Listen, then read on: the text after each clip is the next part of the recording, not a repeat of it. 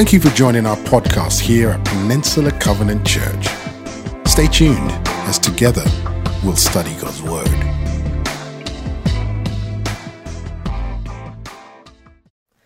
All right, everybody, happy Super Bowl Sunday. And let me just say, go Kansas City. That's who I'm putting my money on today.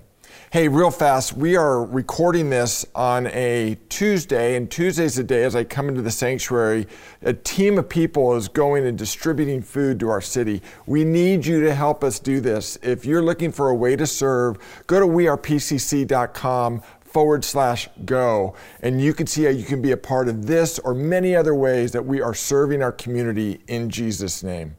Let's pray. Jesus, thank you for this time as we spend one more week in this book. It has been timely because your word is timeless, it's living, it's active. One, more, once more, come and minister to us where we are. We need this. We pray this in Christ's name. Amen.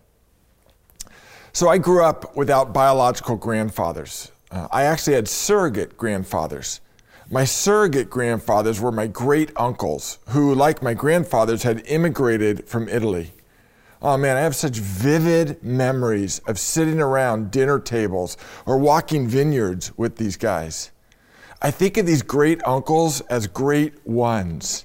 I call them my holy Joes. There was my great uncle Joe Farnese, or my great uncle Joe Nicoletti, or my great uncle Joe Rocchioli. And I also had my great uncle Ferruccio Gadini, but he didn't speak English. So if he ever dropped wisdom on me, I couldn't understand it. But for the Holy Joes, I have vivid memories of them talking with my parents or talking with relatives about something and then turning to me and in heavy Italian accent saying, Remember this one, Gary. And drop an axiom on me. Remember, this one was their way of saying, Gary, some things in life, in your little eight, nine, 10 year old life, you just can't afford to forget. So, as we finish our five week series on the book of Habakkuk, uh, trusting God in troubled times, I have heard from so many of you regarding how timely this word has been in your life right now in 2020, 2021. It's been timely in my life as well. We've learned how to wrestle with God in troubled times through chapter one. We've learned how to wait on God through troubled times in chapter two. And finally, we've learned how to worship God in troubled times through chapter three. And I wish we were in person. If we were, I would stop and ask you, how has Habakkuk ministered to you? I'd share my learnings and my heart around this book, but I'd want to hear from you. So we're going to pause, and I want you to take 90 seconds and ponder to yourself or share with your group what were your remembered this one moments from our study of the book of Habakkuk? What will you take away with you from our study? Ready? Go.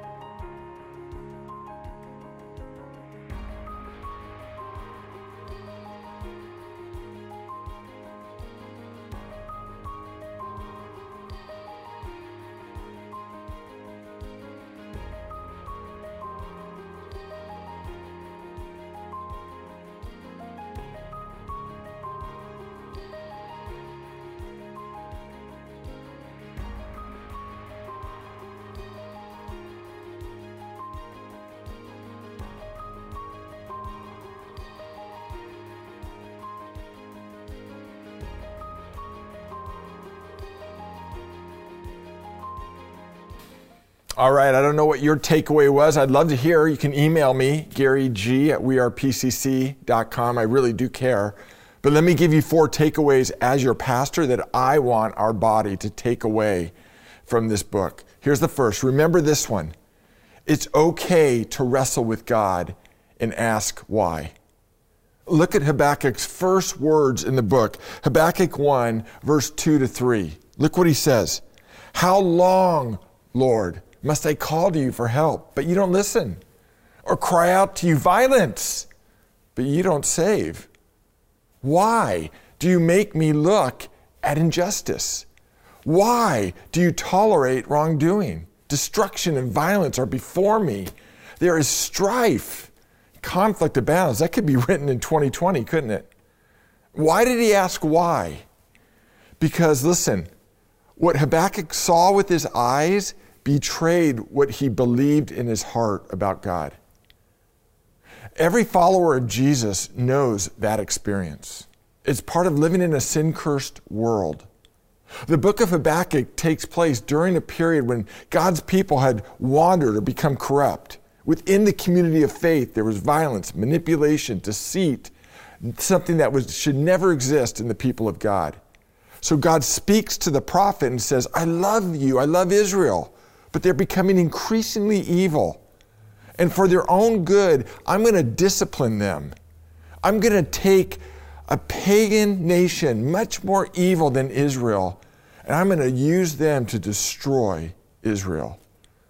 To which Habakkuk says, Wait, wait, what? Why? Remember, in Hebrew, the name Habakkuk means to embrace or to wrestle. He's living out what his name means.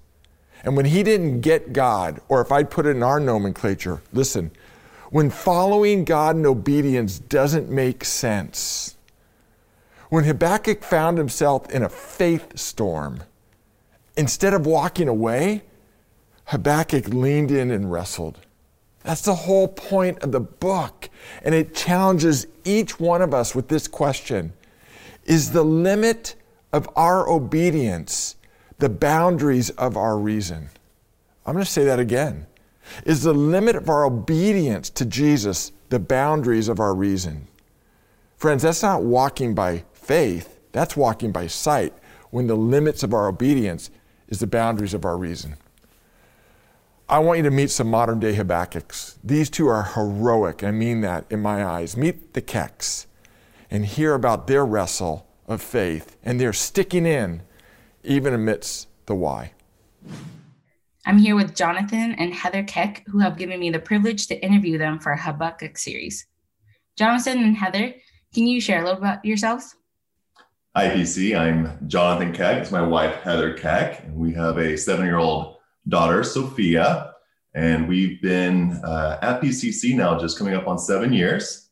Um, we live in San Carlos. And I think we kind of first started getting plugged in when we started the 905. We were part of the initial group that started there. Yes, you guys have been a very um, active family with PCC, and it's been such a great joy to get to know you. Well, and as we wrap up our Habakkuk series, we know the name Habakkuk in Hebrew means to embrace and to wrestle. Um, what are you wrestling with and waiting on the Lord with currently?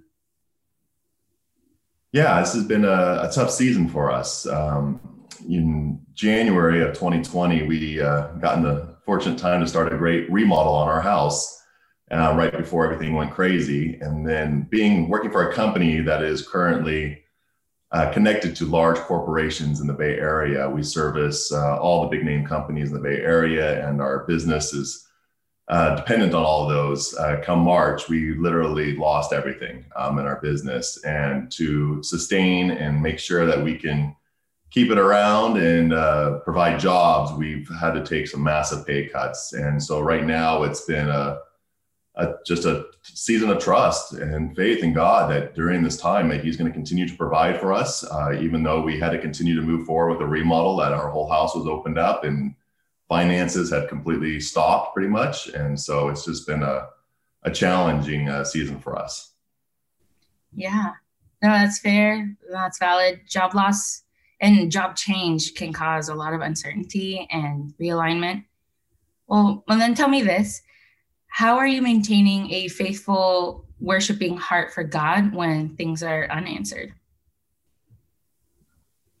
Um, I like this question because, uh, in light of the study of Habakkuk and this whole notion of wrestling and embracing um, God, I was thinking back um, to a time where we were definitely wrestling with the Lord. Uh, we were in the midst of a season of infertility and had uh, embarked on some fertility treatments.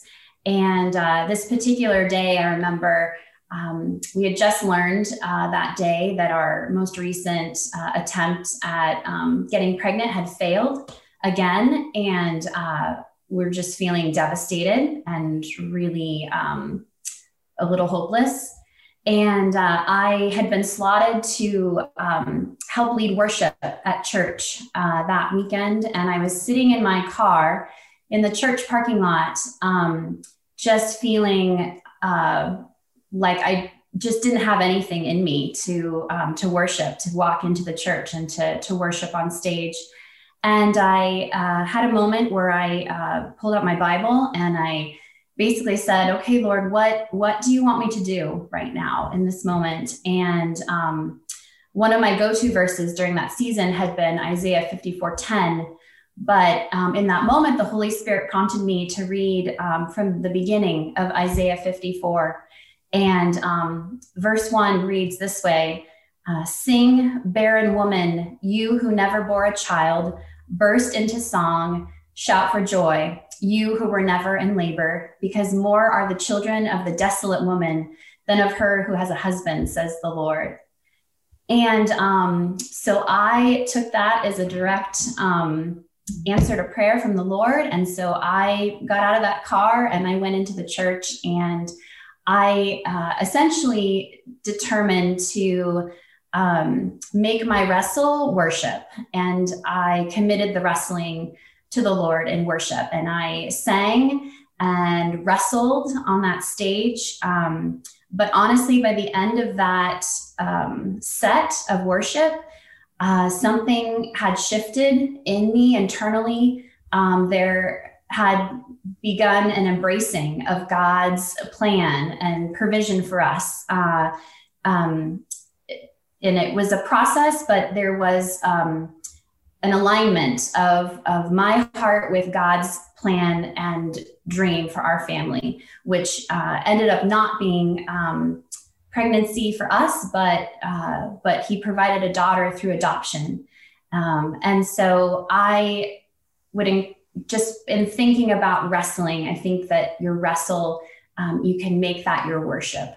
Um, and so I think I've taken that with me. And during this particular season, uh, when it feels very much like we're wrestling with God, just committing that to Him and making that our worship. I told you it was good. It's, there's so much more they said that we can't contain in this message, but it will be on our social media this week. Look for it on our social. What I want you to hear on this is, friends, one of Jesus' last words before his death from the cross was a question why? It's okay to ask that of God. There's a way to do that in holy reverence. And this is important. I pray as a community, we can give space, safe space, to ask that question together. Which leads me to my second, remember this one. The second thing I want us to take away from this is this remember this one ministry is proportionate to proximity. You know, during the second week of the series, my good friend, ministry colleague, Pastor Herman Hamilton taught us how to be racial reconcilers. And I want you to hear my heart on this. As a church, we should be on the leading edge and be a model in our city of racial equity, breaking down walls that exist in our community. Uh, we need to not only not be racist, we need to learn to be intentionally, you ready? Anti racist. And what do I mean by that? Listen, everyone, listen. As a community, our call is to be a Christ centered, anti racist community, which means to, in the power of the Holy Spirit, identify racial injustices that exist and leverage our God given privilege and influence for a- racial equity. How do we build bridges to racial unity? Well, Herman taught us that week we need to listen, we need to lament, we need to learn, and then we need to lift up. Implied in all of that is we need to draw close. There is no ministry apart from proximity. So let me ask you where is it from week two that God has called you to draw close and build a bridge of unity? That's the second. Remember this one. Let's go to the third. Remember this one. Waiting time doesn't have to be wasted time. Pastor Scott brought this to us in Habakkuk 2. And Habakkuk 2 3, it says, For the revelation awaits an appointed time. Implied in that is God's appointed time, not our appointed time. In other words, God's timeline and our timeline don't always line up. The verse says, It speaks of the end, and it will not prove false. Though it linger, wait for it. It will certainly come and will not delay. Literally, it will not be late. It will not miss the divine appointment. H- hang on for a second.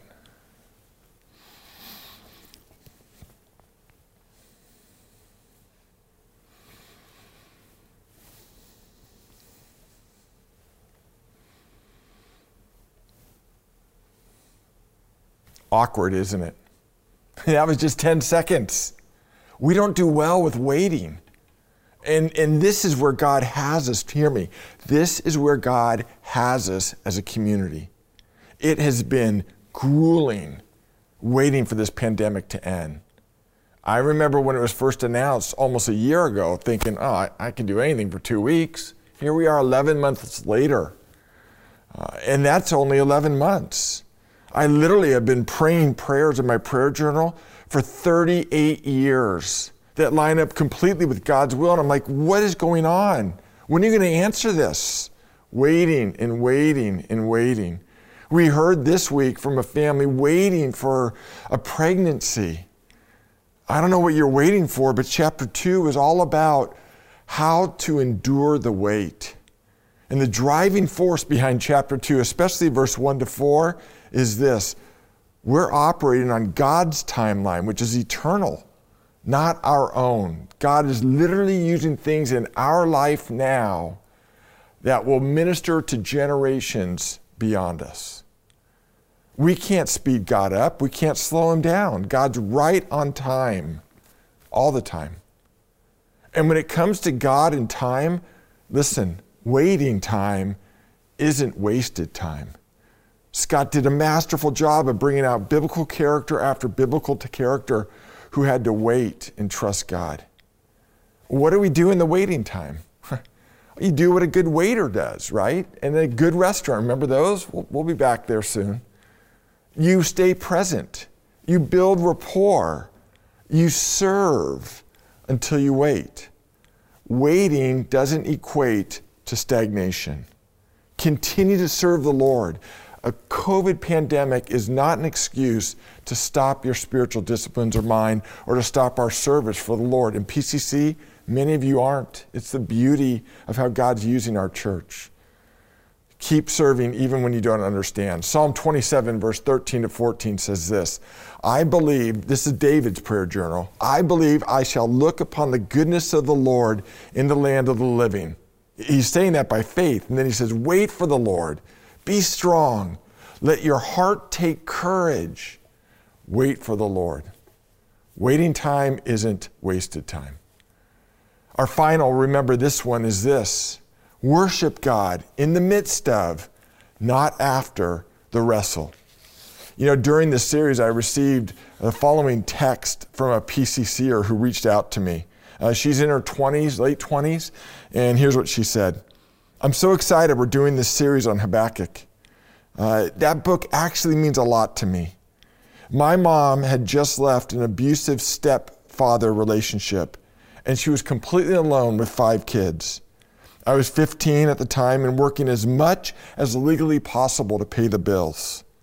My mom sank into a deep depression. She was laying in, bre- in, in her bed, expressing the hopelessness of her life and how she wished she wasn't living. As the oldest, I was usually the pep talk person, but I had no words. I walked out of her room one day defeated, and I noticed a piece of paper on the ground. A few pages from my Bible had fallen out, and the pages that fell out happened to be Habakkuk. I didn't realize it was part of my Bible because I'd never heard of Habakkuk before. The first thing I saw in those pages was Habakkuk 3, verse 17 to 19. It became my anthem as a teenager. It brings back such good memories, not memories of a good situation. I love how she's put this, but of the goodness of God. Habakkuk 3 17 to 19, the ending of the book, paints a picture of utter devastation. Look what it says. Though the fig tree does not bud, and there are no grapes on the vines, though the olive crop fails, and the fields produce no food, though there are no sheep in the pen and no cattle in the stalls. And what happens when Habakkuk looks at utter devastation? He comes to this place, remember this, of acceptance. And he makes a decision. And here it is.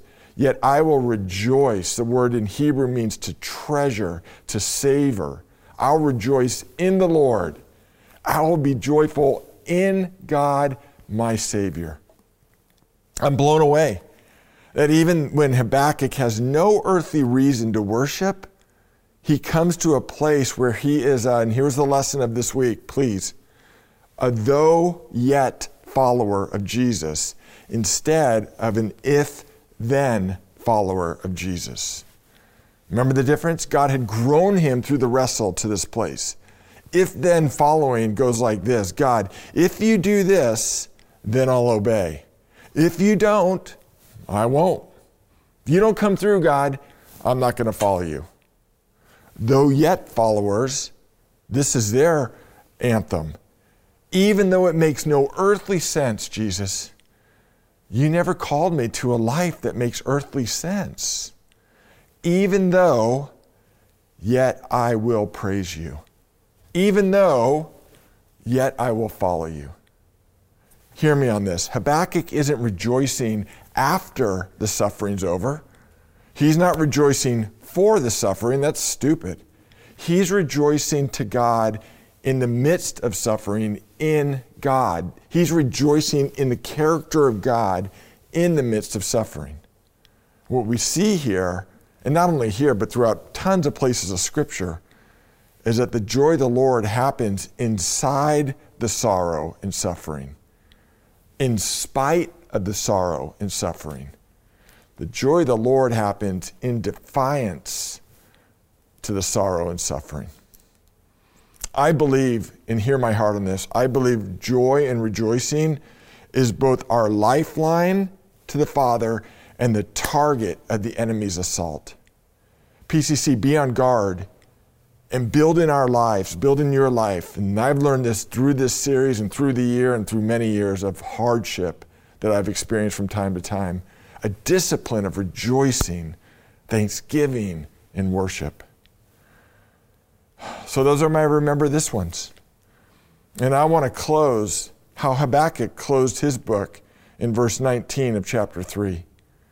The sovereign Lord, that's key there, right? Sovereign Lord is my strength. Literally in the Hebrew, he says, He's my army. And he's referring back to, if you're taking notes, just write Habakkuk 1.11, when God said, a Babylonian army is coming who's strong. Habakkuk ends the book saying, the sovereign Lord is my army. He makes my feet like the feet of a deer. He enables me to go on the heights, the heights of character, the heights of intimacy with God, the heights of resilience, the heights of spiritual vision. That's what God wants for all of us. One of my favorite quotes from C.S. Lewis, who I absolutely love and read almost everything he's written, is this.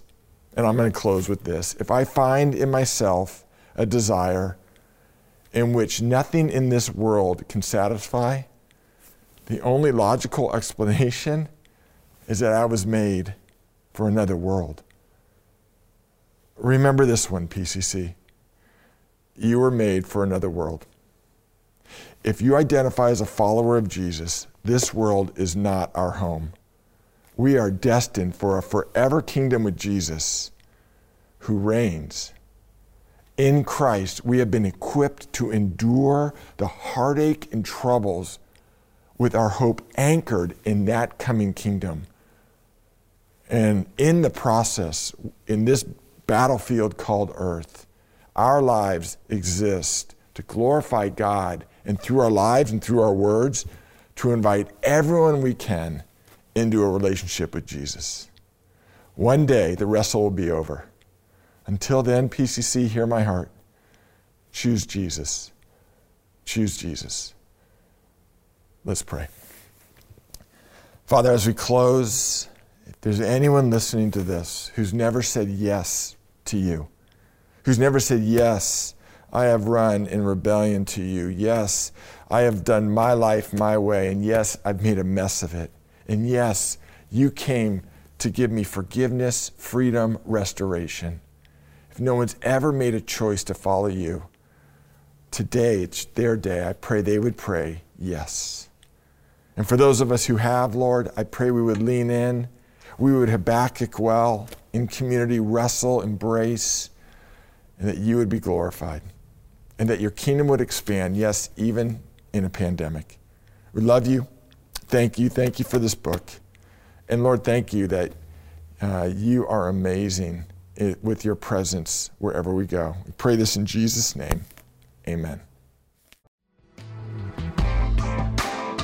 Thank you for tuning in to our message podcast here at Peninsula Covenant Church. We would love the opportunity connect with you more. We are located in Redwood City, California, and you can find us online at wearepcc.com. You can also find us on Facebook, Instagram, and Twitter by simply searching for We Are PCC.